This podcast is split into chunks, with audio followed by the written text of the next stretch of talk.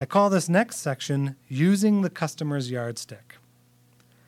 You know, the Greek philosopher Epictetus wrote, What concerns me is not the way things are, but rather the way people think things are.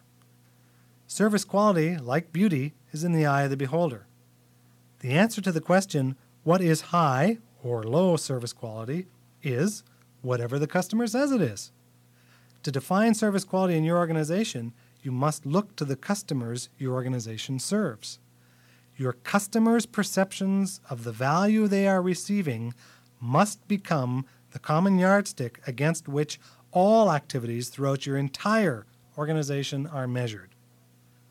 One of the drivers of the rapid success of the Four Seasons International Hotel chain has been its definition of service quality through the eyes of the customers served.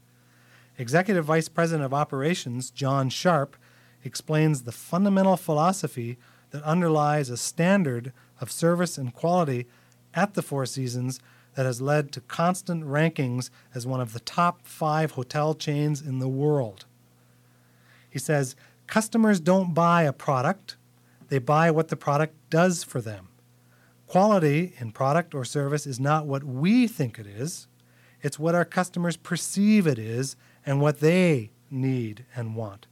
If we don't give customers what they expect, they'll perceive our service as poor. If we give them what they expect, they'll perceive it as good.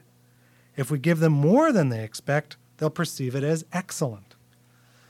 Too often, the features, attributes, or service quality expectations of the customer are out of sync with what the organization considers to be important and is focused on delivering. As customers, we have all dealt with organizations that have done an outstanding job delivering a service or product feature we could care less about.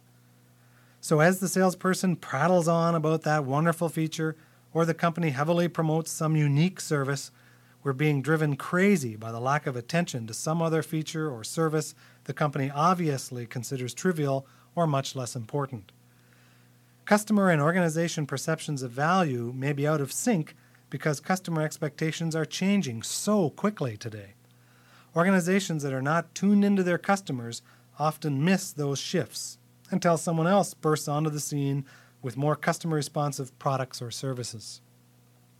All of which leads us to a concept that I call service quality from the outside in. Author and business consultant Peter Drucker has said the single most important thing to remember about any enterprise is that results exist only on the outside. The result of a business is a satisfied customer. The result of a hospital is a healed patient. The result of a school is a student who has learned something and puts it to work 10 years later. Inside an enterprise, there are only costs. The difference between an organization producing a consistent level of customer defined high service quality and one with low performance ratings can most clearly be seen in the perspective from which they view the world.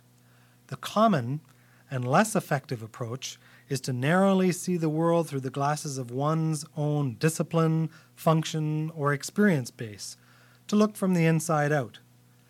Measures, priorities, and resource allocations with a narrow internal perspective are at the base of the large gaps between what customers expect and what they perceive is delivered. High service quality can be delivered only by finding a multitude of ways to keep everyone in the organization looking at what they do from the outside in. This means everyone in your organization must be able to define, plan, implement, and measure their job around external customer expectations. However, because many people in your organization are not dealing with your external customers directly every day, they need to define their contributions on the basis of how well they are serving their internal customers so that external customers can be better served. This service quality chain of customer supplier relationships is a vital concept.